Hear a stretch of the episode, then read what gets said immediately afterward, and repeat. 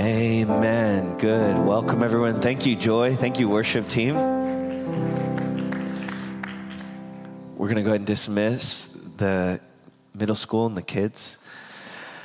So I just want to say welcome tonight to everybody and to those who are participating online. I'm Hazen Stevens. I'm the executive pastor here at GateCity, and we're starting a new series tonight on what it means to live with an open, vulnerable heart.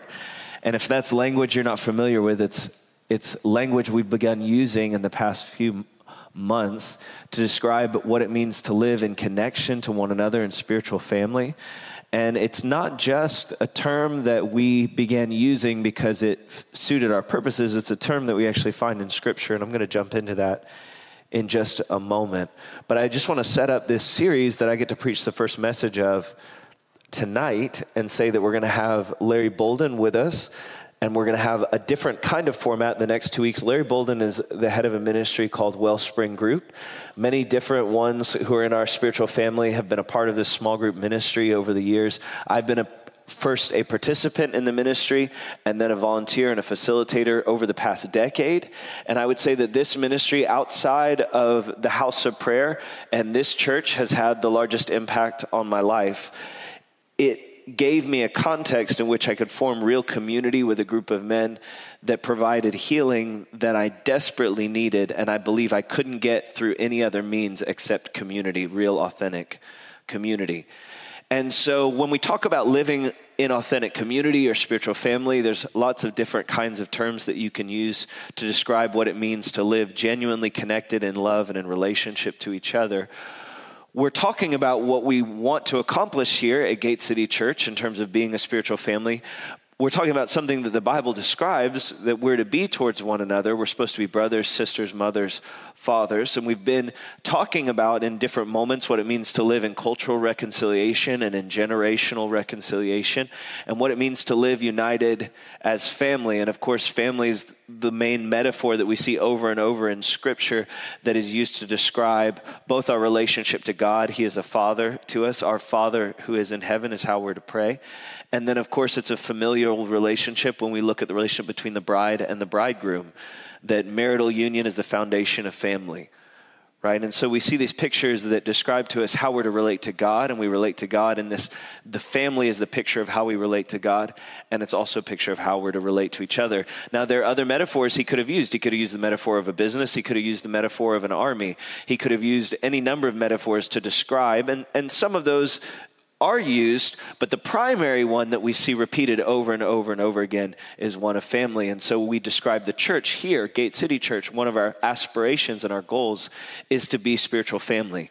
But I want to tell you something tonight, and that's why we're doing this series. You can't have authentic community and authentic spiritual family unless you first live in open hearted vulnerability.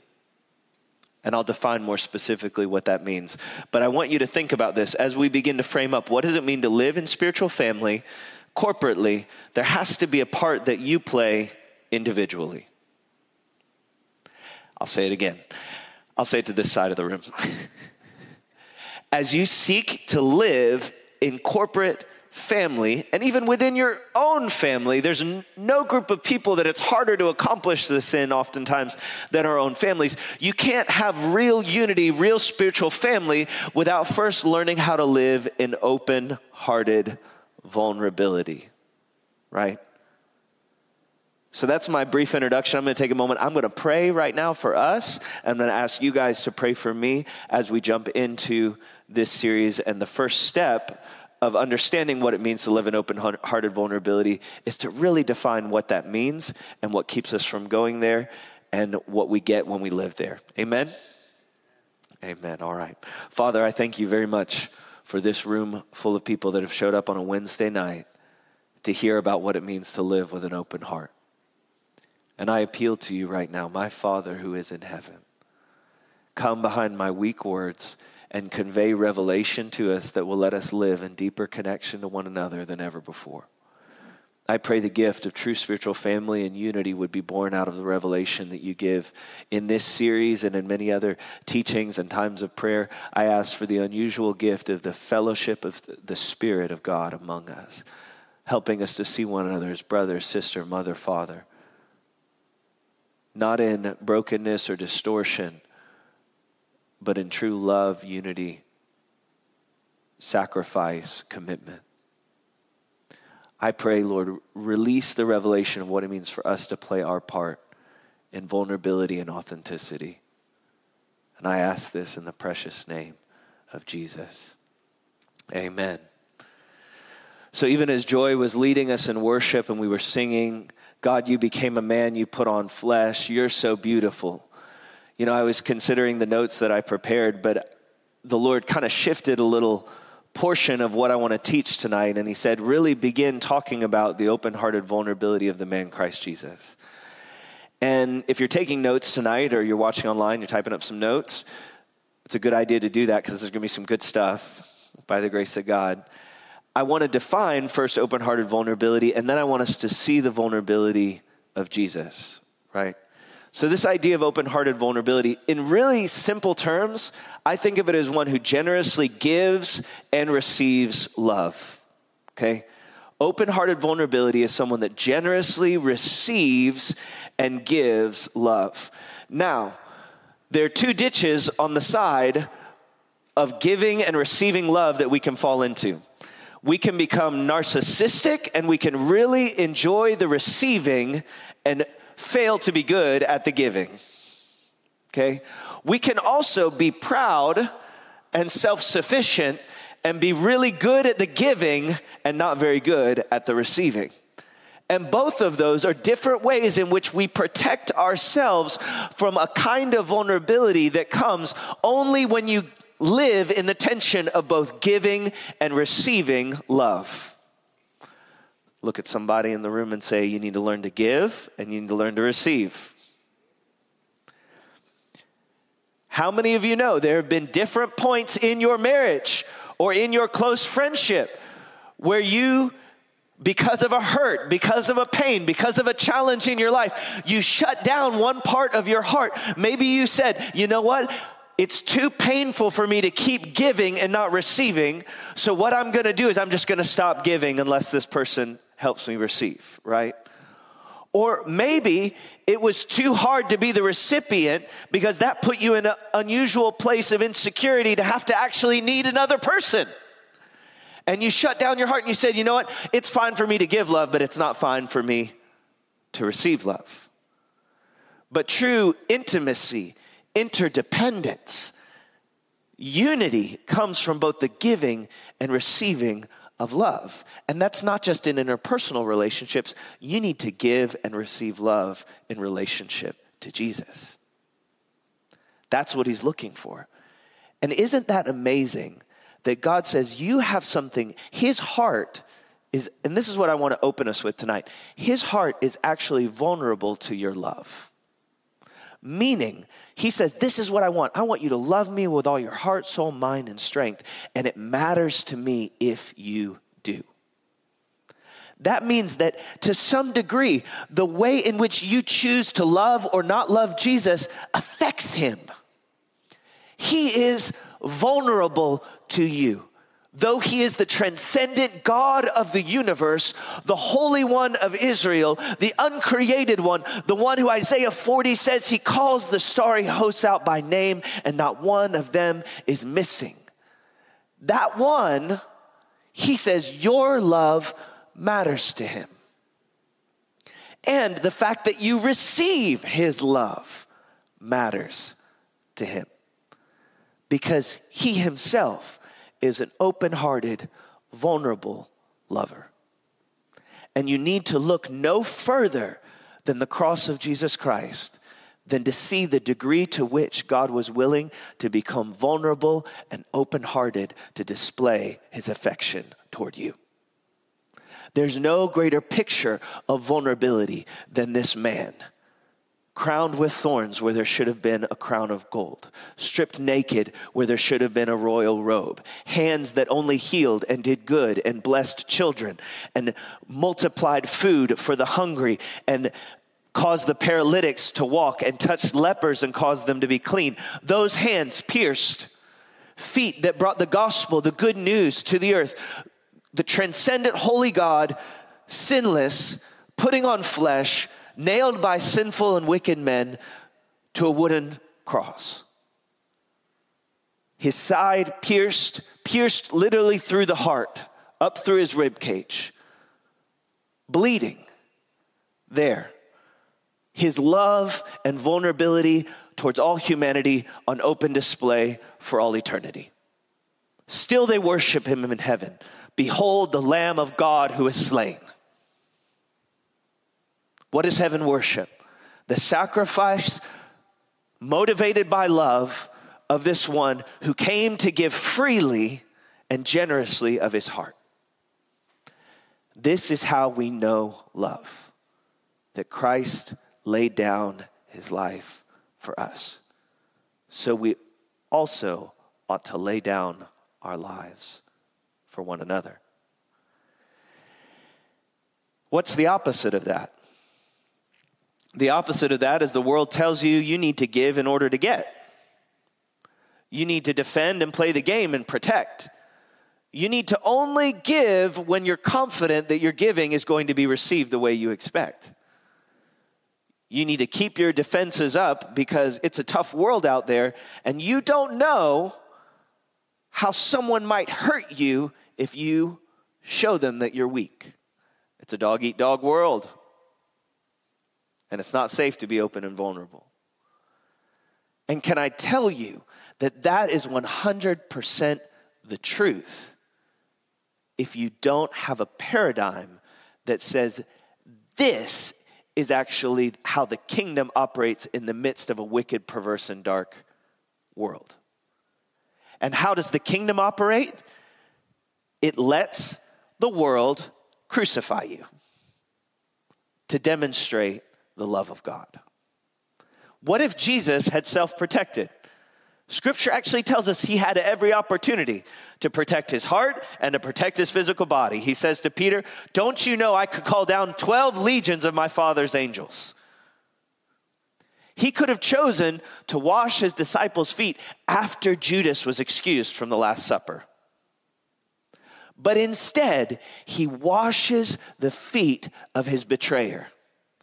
And he knows who his betrayer is because he says to Peter, or he says to John, excuse me, it's the one with whom I dip my hand in the cup at the same time. And he actually says to Judas, Go and do quickly what you're going to do. He knew the one that would betray him, and he chose to wash his feet, to be open hearted and vulnerable, literally to take off his garment and in humility bow before the one who only hours later would betray him to his death. That's how the kingdom says we are to operate. And I'll tell you before the end of the message, many of you hear me, you go, that, that, that's Jesus, but that's not me, right? No, I'm telling you, beloved, that is, we, as he is in the world, so we are called also to be, to love our enemies, not just forgive our enemies, but to love them. And that picture of vulnerability and open heartedness, there is a source in heaven a heavenly father, a Holy Spirit that can actually so supply your needs and make you confident in your identity in such a manner that you can make yourself vulnerable in those situations without fear. And Jesus allows his friend to betray him, and he allows it to happen in the most intimate of ways. Jesus was so vulnerable, even to his enemy, that he lets one of his dear friends betray him with a kiss. Consider that. He actually allowed Judas to, Judas, Judas to come close enough to him to identify who it was that the Romans were to take and capture with the most intimate of expressions. You betray me with a kiss, Judas? He asks. What a painful picture. How could Jesus have the emotional and the physical courage to go through such intense vulnerability, pain, and suffering? Only because he knew, as it tells us in John 13, at the beginning of John's discourse on the upper room and then ultimately the Passion of the Christ, he knew who he was, where he came from, and where he was going. That confidence that only the Spirit of God can give you in your identity will give you the security to live vulnerable, even when that vulnerability and love is not reciprocated, even when that vulnerability and love is hated and despised, and the ability to do it in the most difficult of relationships. And often that relationship is the one with your spouse or your mother or your father or your sister or your brother. And those are the places where we learn to walk this out generously giving and receiving love and intimacy from an open, vulnerable heart. 2 Corinthians 6:11 the book of Second Corinthians is Paul trying to write his relationship with a church that he says to them, I am your spiritual father. You have not many teachers, but I am your father. And they had begun to receive the instruction of other teachers and they had kind of forsaken and, and disowned Paul. And he comes back to them and he says, in 2 Corinthians 6.11, if you want to open up your Bibles to it or uh, look it up on your phone, he says, We've spoken to you freely, O Corinthians, and open wide our hearts to you. We're not withholding our affection from you, but you are withholding yours from us. As a fair exchange, I speak to you as my children. Open wide your heart also. He's inviting his spiritual children into a renewed intimacy with him, and he's doing it not by saying, Open your heart up to me, and then I'll open my heart to you, right? What does he say? He says, My heart is open to you. My heart is wide open to you. I love you. I'm committed to you. Now receive my love. That's what spiritual family looks like. That's what real spiritual relationship looks like. When I think of the picture that I feel like for me embodies an open, vulnerable heart, I think of my youngest daughter. I'm blessed in my family. I have four kids. I've got my little man. He runs around the house bellowing. He picks up his toys, and he's just, there's just a constant roar erupting from his little belly. Ah! He's just playing with his toys. Even this evening, before I came in for the service tonight, he's just running around the house screaming. He'll smashing into the piano, just full of life and vigor and strength. He's a powerful little dude already at age, age four. And then I have my daughter, she's six years old, about to turn seven. I won't talk too much about my 10 year old or my seven year old, but my, my six year old, my youngest girl, she's, she's the, her name's Pearl, and it's an appropriate name because she's just sweet and precious right? And this little girl embodies in my mind the character. So while little boy's running around bellowing, she just climbed up into my lap tonight and, and fell asleep on me actually before we had dinner. And she just loves to snuggle, loves to cuddle, loves to hold me more than any of my other children.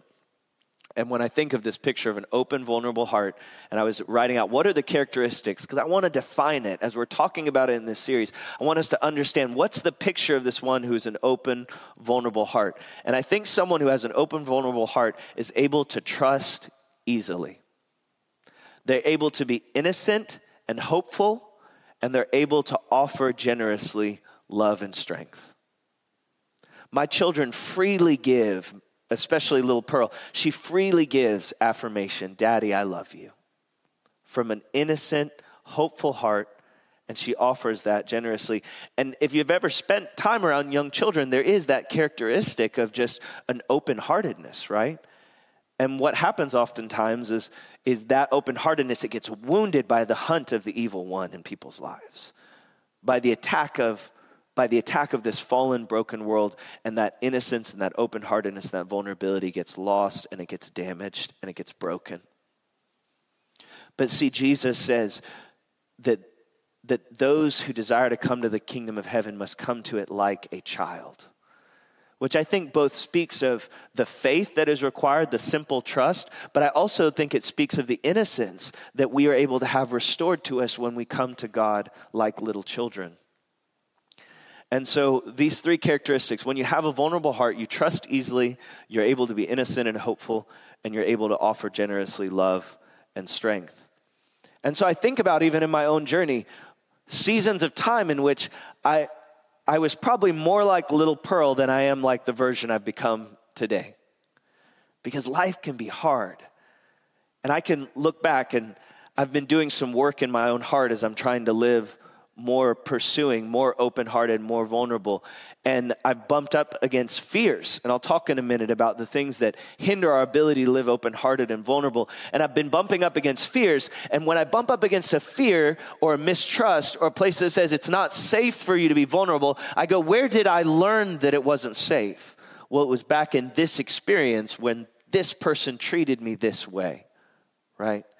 And we pick up these messages through the fallenness, and our heart goes from being open to being closed because we learn somewhere along the way that it's not safe to live with an open heart because you will get hurt.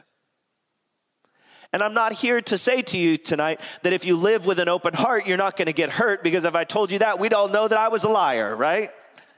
If you live with an open, vulnerable heart, pain is going to be part of what you experience. But see, as an adult and as someone who's hopefully grown to be mature in the Lord, what you can discover is that in the midst of that pain, there is a comforter who can come and comfort you with such love and presence and identity that you can persevere through the pain and love through the pain to actually be wholehearted and vulnerable despite the bumps, bruises, and attacks you may take. And that's what it means to really live as a mature lover in Christ. It's not that it isn't difficult to love, not that it isn't painful to have an open, vulnerable heart, but that you recognize that it's worth it and that God is our sufficiency and He is the one who empowers us to live in that way, though it may be painful at times. God will empower us to love and love generously as never before. So I was considering what stories did I want to tell because I could tell literally a half dozen of them where the enemy struck in a circumstance and a little part of my heart closed or a little part of my heart died. And you know, the, there's been a process of recognizing, oh, I learned, I had, I learned to mistrust in these situations. Now I'm going to have to learn to trust again. And to not throw any shade on anyone, I won't use names or ministry names, but I do want to tell a story from the very first person that that uh, that gave me any kind of leadership in uh, in the church. And there was this guy who had a men's Bible study that I was participating in. I was a college student. He invited me to come and, and be mentored within his men's Bible study. And he was ministering to high school students, and I was a college age student.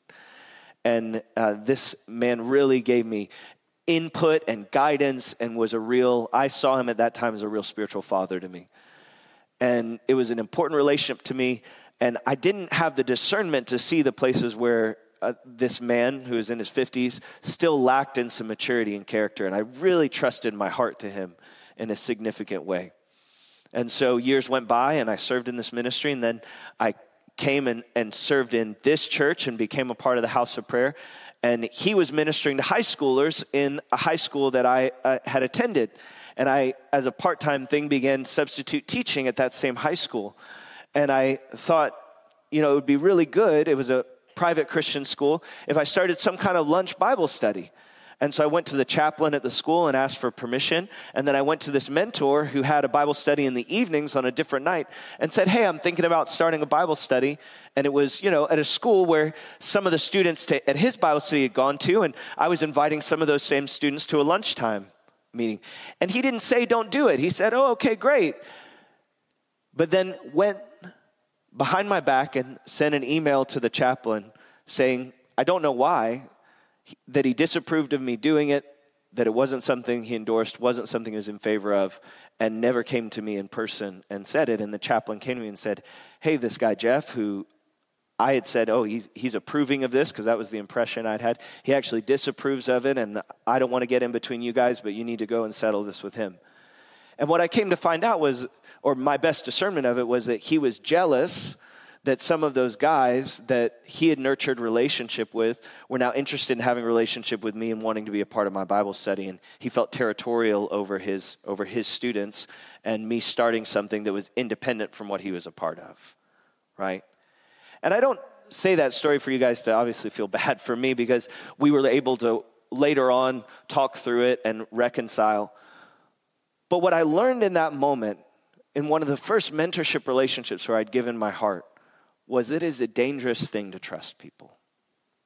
And that they will, at times, even in the Christian world and in the church, disappoint you and betray you.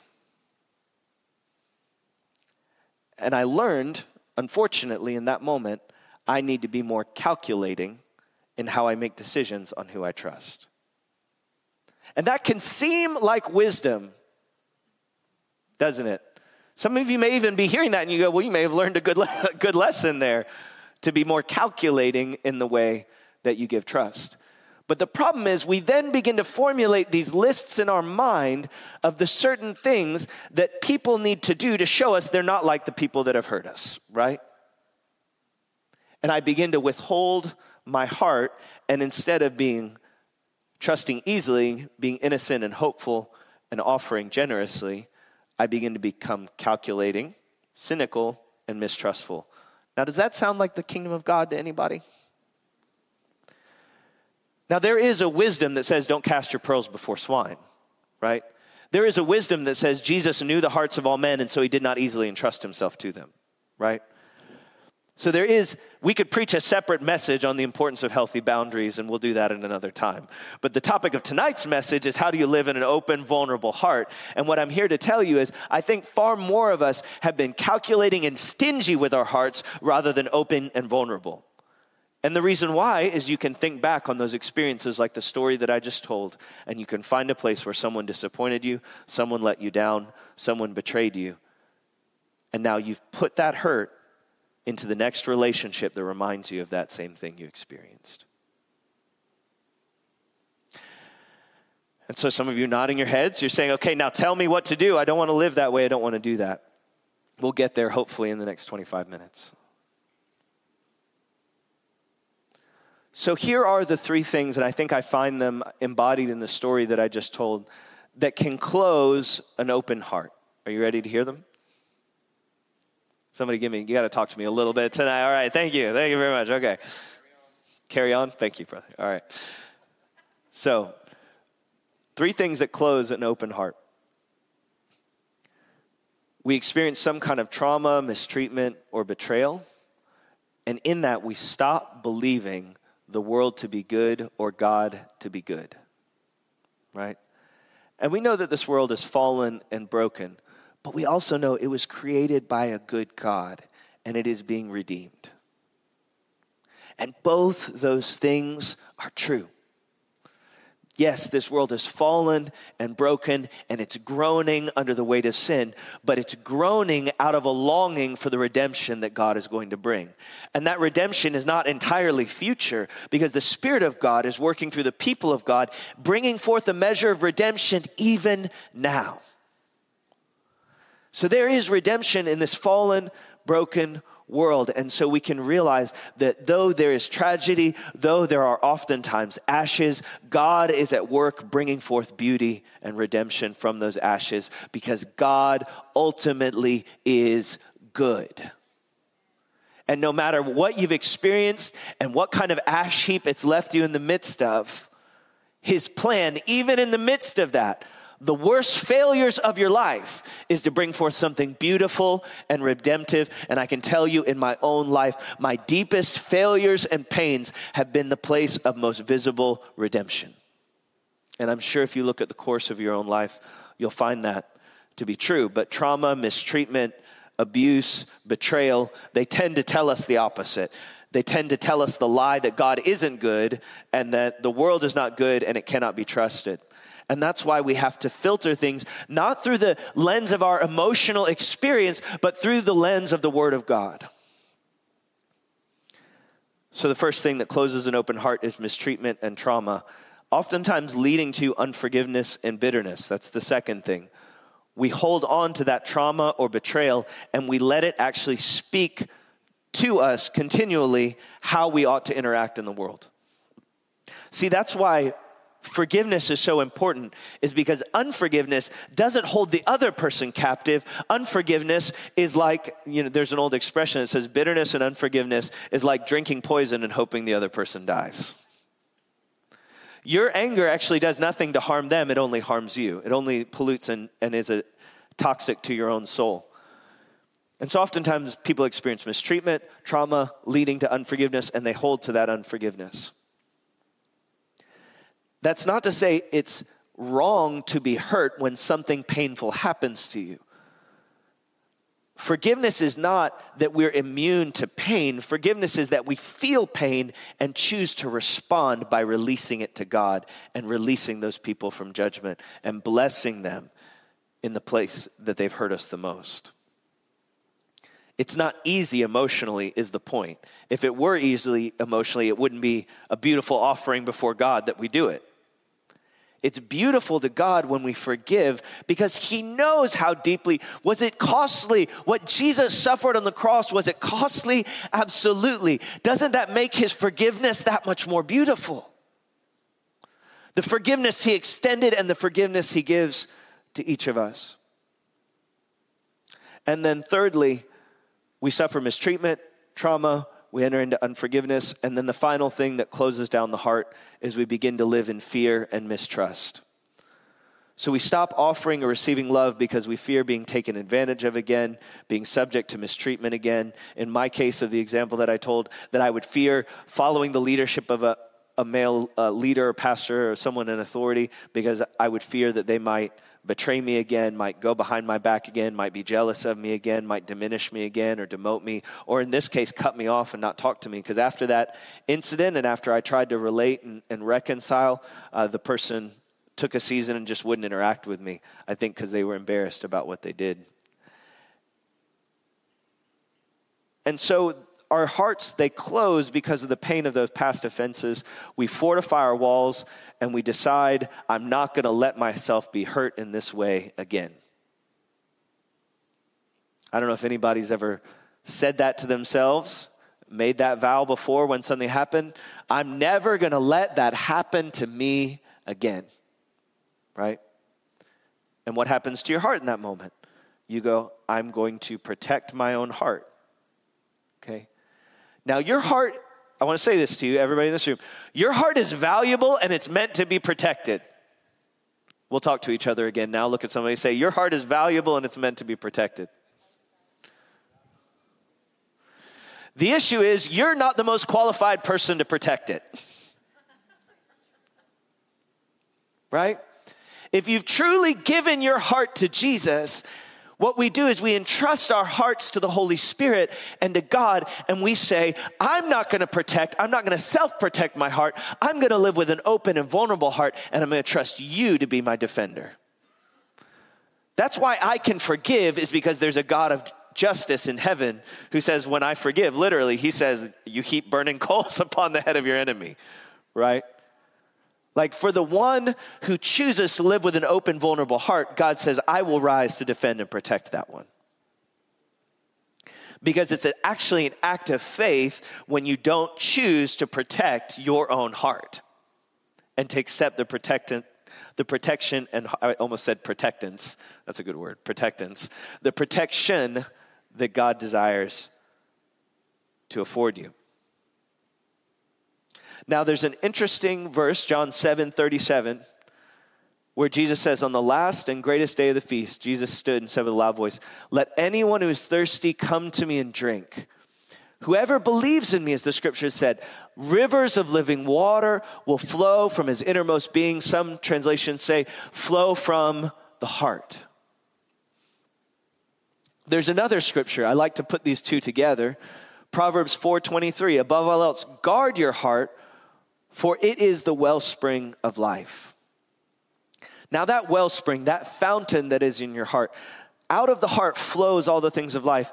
And one verse we're saying it's the Holy Spirit that flows out of the heart. Now, in this verse, it says, guard the heart.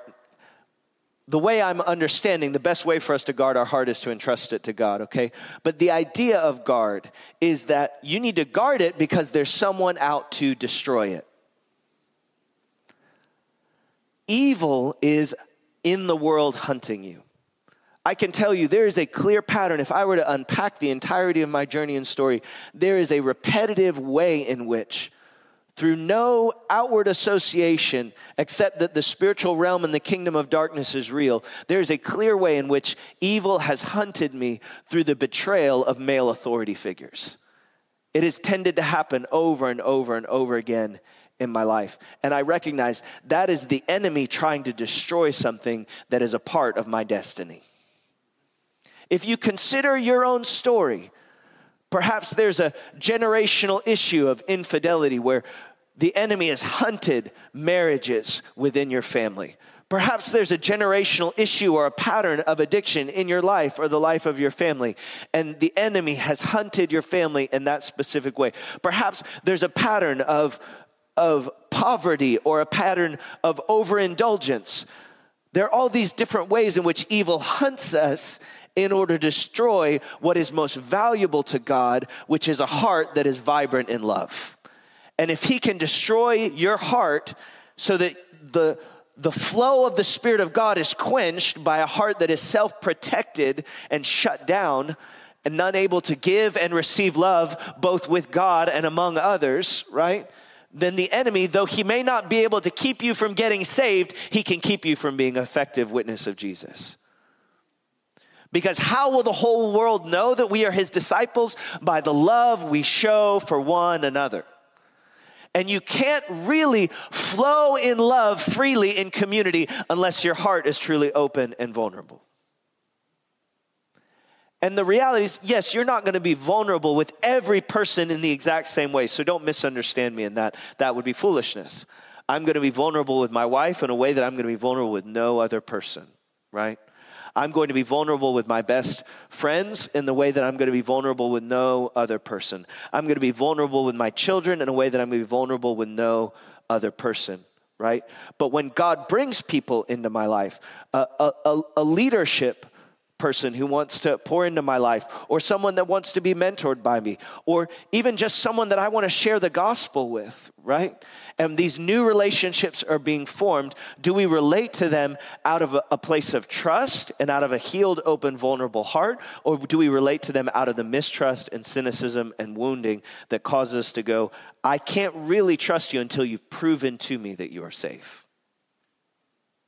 Are people meeting you in the place where you have an expectation that you're going to be okay and safe in relationship because the love of God has filled your heart? Or are you meeting people in a place where I have to protect myself because if I don't protect myself, no one will?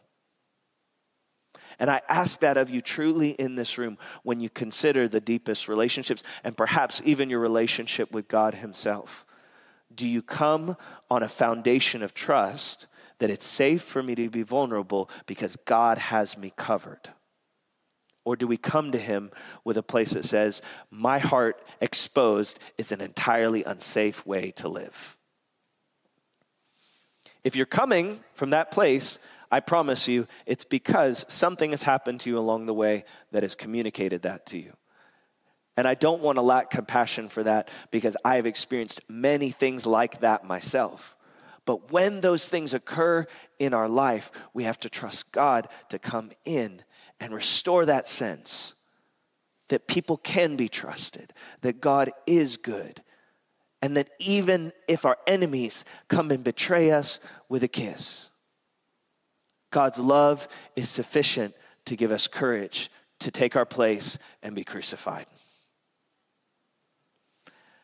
And thankfully, on the other side of that crucifixion, there is resurrection and glory and life. And I hate to break it to you, but the only way to that resurrection, glory, and life is actually through the crucifixion. The only way to really come into true Christ likeness and love your enemies is to have some enemies along the way. The only way to fellowship with Christ in the suffering of betrayal is to experience some betrayal along the way.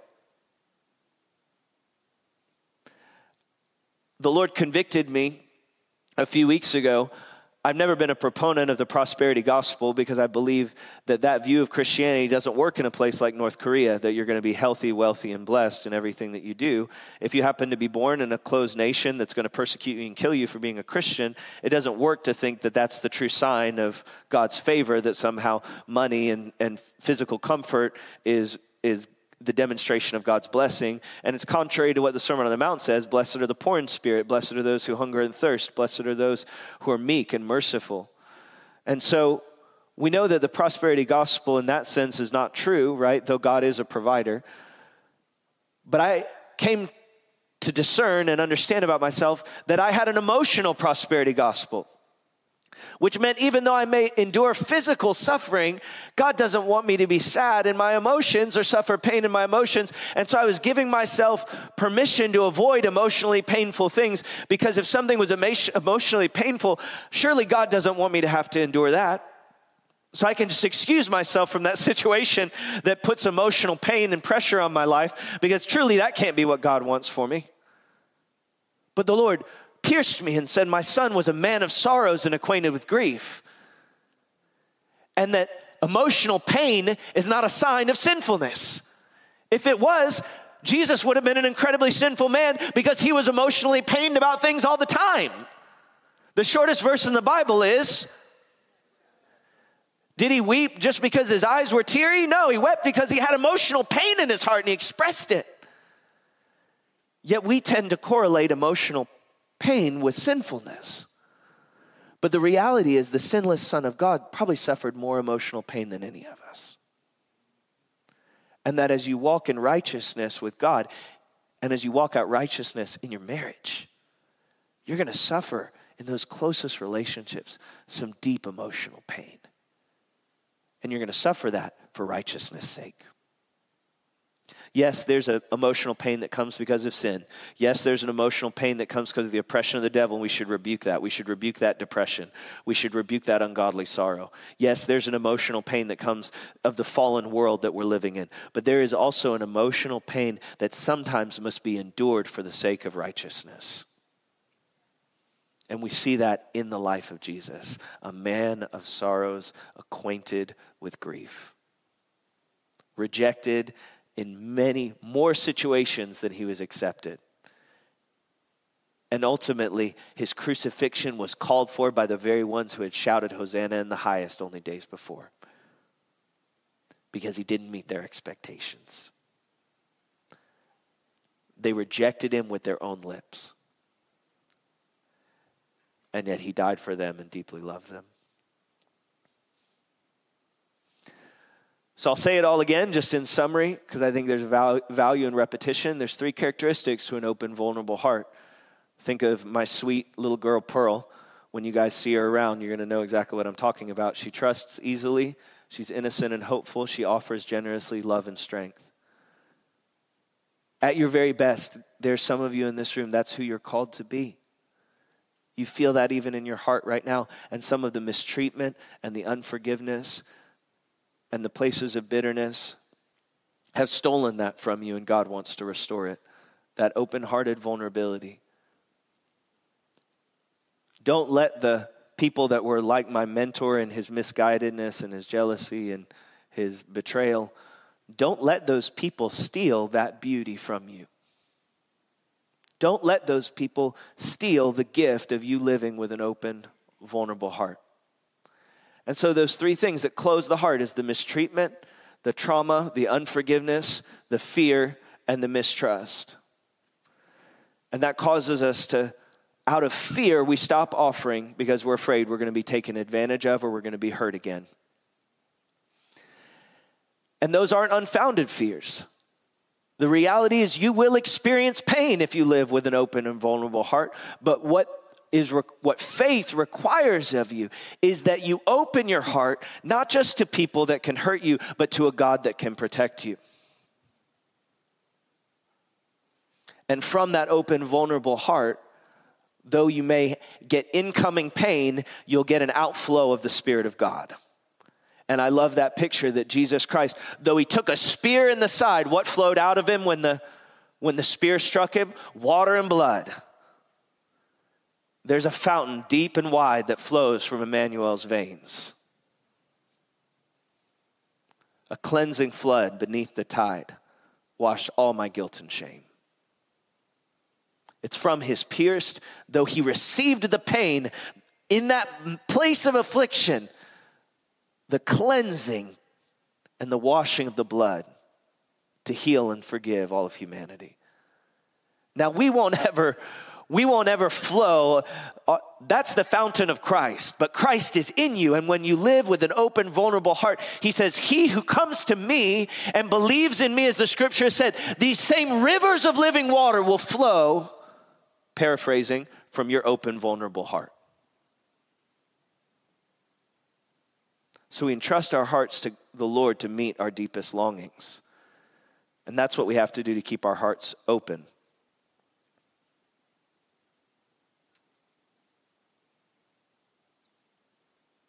All right, so I want to close here on, on this. I want to take a moment to invite you guys to reflect, and then I'm going to close with this final thought on how, how we receive from God in a way that protects our hearts so that we don't have to protect them ourselves. But I want you guys to pause and just reflect for a moment. If you have a journal or a phone, just answer these two questions. You guys didn't know you were going to get homework tonight. Some of you can do your homework in class. That's always what I like to do. Or you can take it home with you. Where has your heart been shut down? And where's the place you've lost the ability to trust?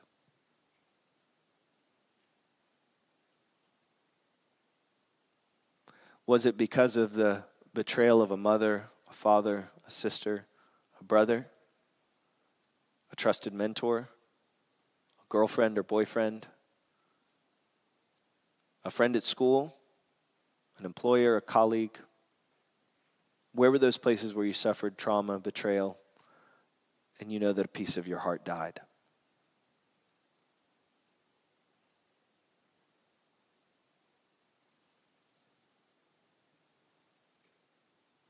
Some of you don't even want to think about that.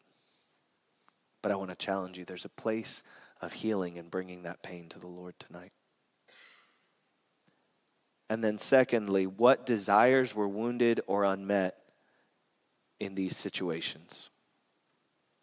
What desires were wounded or unmet in these situations? For me, I longed for a father figure. And when one of my first father figures in ministry betrayed me. That desire for male authority was wounded and went unmet. And it meant the next person that tried to fill that role in my life, I met them with skepticism instead of open heartedness, though they had done nothing wrong to me to deserve that. Is this practical enough for some of you in this room? Nobody knows what I'm talking about, right? I'm the only one who's had these experiences in life. Okay, all right. There are a few of y'all out there like, but I think that means I'm getting through, right? That's more like, I'm coming for you. Okay. And so, in this second question, is your place of freedom? What was unmet? What desires went unmet? See, there's this great verse Psalm 37, verse 4 Take delight in the Lord, and he will give you the desires of your heart. And see, the thing that causes the most pain, oftentimes, if you look at these situations where you were betrayed or hurt or wounded by someone, there was something you were really longing for and needing in that relationship. And because that person failed you, that need or that desire went unmet. And because that need or that desire went unmet, you really experienced something traumatic. You thought you had love and connection, you're longing for love and connection, that got severed. You were really longing for safety and security or provision, and, and that was betrayed, and, and you experienced a loss. And that desire, that, that place of longing went unmet. And what I want to tell you today is that there's not a single longing that you have that isn't designed to be met first in God. And if you will learn to take those longings and desires to God primarily, and sometimes He answers them through community and through people and through natural means, because He isn't just a God of spiritual provision, He's a God of natural provision, right? But what we have to recognize is that that person through whom God is meeting our desire, they are not our source, God is our source. And when we recognize God as our source, we can receive through this person. And then when this broken human being fails us, we can recognize God is able to meet that need in another way. So we can forgive and release this person that caused our expectation to go unmet, our spouse or our child or our boss or whoever the person is that's failing to meet the need that we think we have that only they can meet. We can let them off the hook, forgive them, bless them, and even meet them in their inadequacy because we know where we've come from, who we are, and where we're going. See, you're not an orphan. You're not forsaken. You're not without guidance or without a mentor or without a leader. You have a father that's in heaven. Even if your natural father failed you every step of the way or was never in your life, you are not without a father. Even if your spouse betrayed you, you have a bridegroom king who is in heaven, who wants to nurture that part of your heart and provide those faithful, loving, safe relationships for you. But the trick is, instead of working to protect your own heart and get those needs met by your own means, you delight yourself in the Lord, and He will give you the desires of your heart. Now, not always as quickly as we want Him to. He's not a cosmic butler, but He is a good father, right? And there's a big difference. I love Matthew 7 7. If you then, who are evil, know how to give good gifts to your children, how much will your Father in heaven give good gifts to those who ask him? So your Father is ready to meet your desires and give you good gifts. But because of Father, He's going to do it in the right timing and in the right way. And that's not a cosmic butler. That's not someone who does what you want right when you tell him to, how you want him to but you can trust your Father in heaven to meet you in the way that will most bless you because that's who he is. He goes, You're evil and you do that for your children. How much more does God, who is holy? I love this verse Psalm 145, verse 16. You open your hand and satisfy the desire of every living thing. This is the one who is your father. And when you recognize that, I have a father who has everything I need in his hand and his hand is open and generous towards me. God is good. He is redeeming the broken world that we are in. We are his children, and we can live trusting, innocent, open hearted, vulnerable, believing all things. Love believes all things. Now, if you told somebody you need to go out there and you just need to believe all day, that's the most foolish thing I've ever heard. But if you truly understand the safety you have in relationship to your Father, there's no risk in living hopeful in this fallen, broken world. Because when you're disappointed, no matter what human being disappoints you, you have a God in heaven who's ready to come through for you. No matter how someone fails to love you, you've got a God in heaven who's ready to pour love upon your heart no matter how you were failed to be protected in that situation, there's a God who's willing to extend protection to you and redeem you. He opens his hand and he satisfies the desire of every living thing. So my own heart, you know, it was it was wounded by the failure of that mentor. It's been wounded at different times by the failure of male authorities in my life, both family members and and uh, spiritual authorities. Thankfully, none in this house. God bless the leadership of this house. Thank you for that. But there's been moments when, even in the best of relationships, in my marriage, I've suffered disappointment. And the question is Am I going to grasp to get my need met from my spouse? Or am I going to recognize she's a broken human being just like I'm a broken human being? And both of us desperately need more than more than either of us can supply. And if I'm not careful, we'll end up in a situation where we have two ticks and no dog, as they say.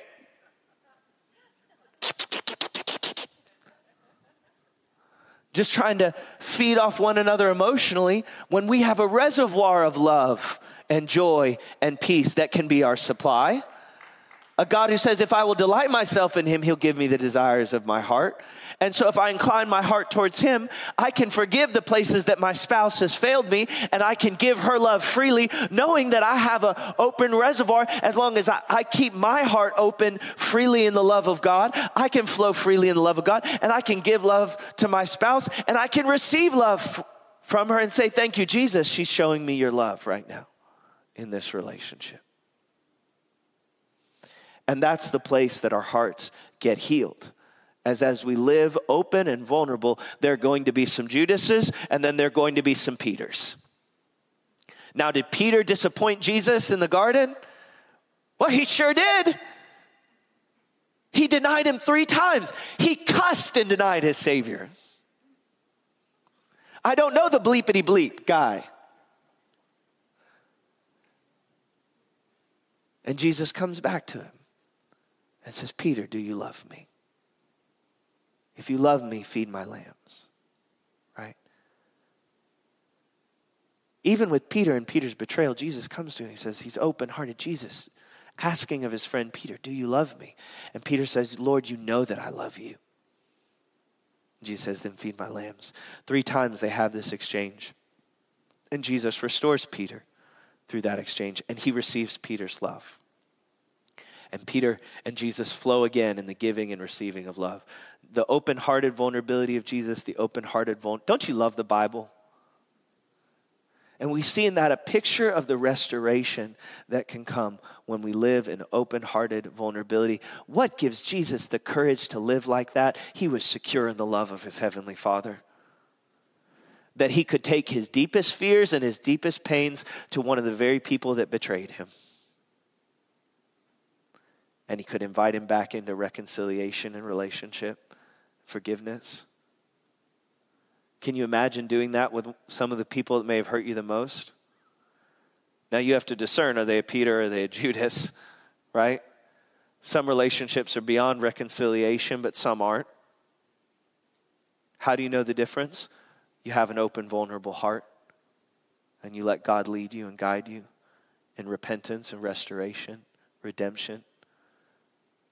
Knowing that when you've really forgiven, that's when you're going to have clear eyes to see this one who's hurt you so badly, when you've come to the place in your heart that you ache with compassion and pray for them diligently, desiring the best for their lives, then when God speaks a word of restoration, there's a willingness and openness. This is the invitation of what it means to walk like Jesus in the earth with an open, vulnerable heart. Let's stand together, we'll pray. I hope some of you received tonight's word as an invitation and a challenge to go back and consider these places. Where has my heart been shut down? What are the desires that have gone unmet? And how do I take them to Jesus? And that last piece is the most important, it's also the most mysterious. I'll close with this simple thought because some of you may be saying, Well, I don't know how to take my desires to Jesus. Like, how do I do that? And I want to tell you, it's the same way in which you entered into salvation the very first time you received Him into your heart and into your life by simple faith. When we come to Him as a good Father and say, You know, I believe you open your hand, you desire the you satisfy the desire of every living thing. I believe that you're a good father who longs to meet me in my deepest places of longing.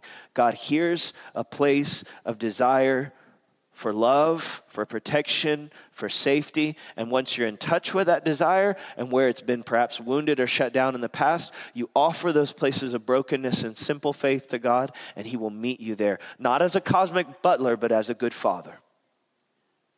And so I want to invite you, even in this moment, just to open your hands before God and to shut your eyes and to put some of those desires that may have been wounded and unmet in your life before Him in simple faith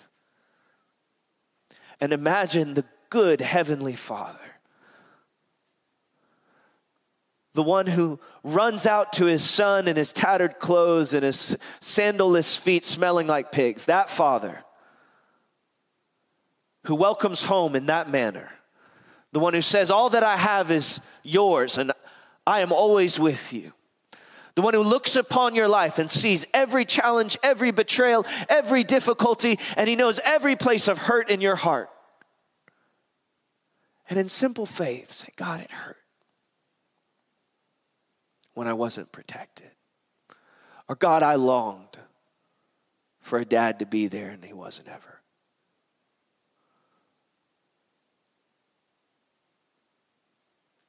Or when my mother cursed me instead of blessed me. And I just long for the nurture of a mother.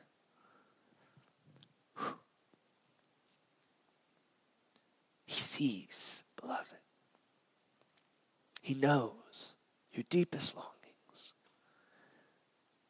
And for some of you, He's just been waiting for this moment when you would come to Him and ask with simple faith.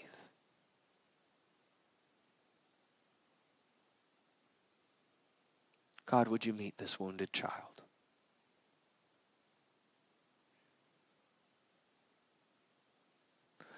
God, would you restore her trust? Would you restore his trust? Would you wash this child, make them hopeful and innocent again? Would you so fill me with love that I can give generously to all those around me? The Holy Spirit is here. Thank you, Holy Spirit, for filling hearts with peace and joy and love, wrapping some people who've never felt safe, the safety of your presence.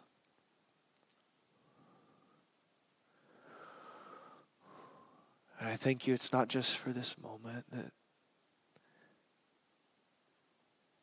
Some of you in this room, you're going to take this same little exercise in prayer. You're going to hold these desires and these pains before God. Each night, for the next few nights and through this holiday season, you're going to bring these desires and these pains to God, and He's going to meet you. So, Lord, let tonight be the first night of a healing journey for many in this room.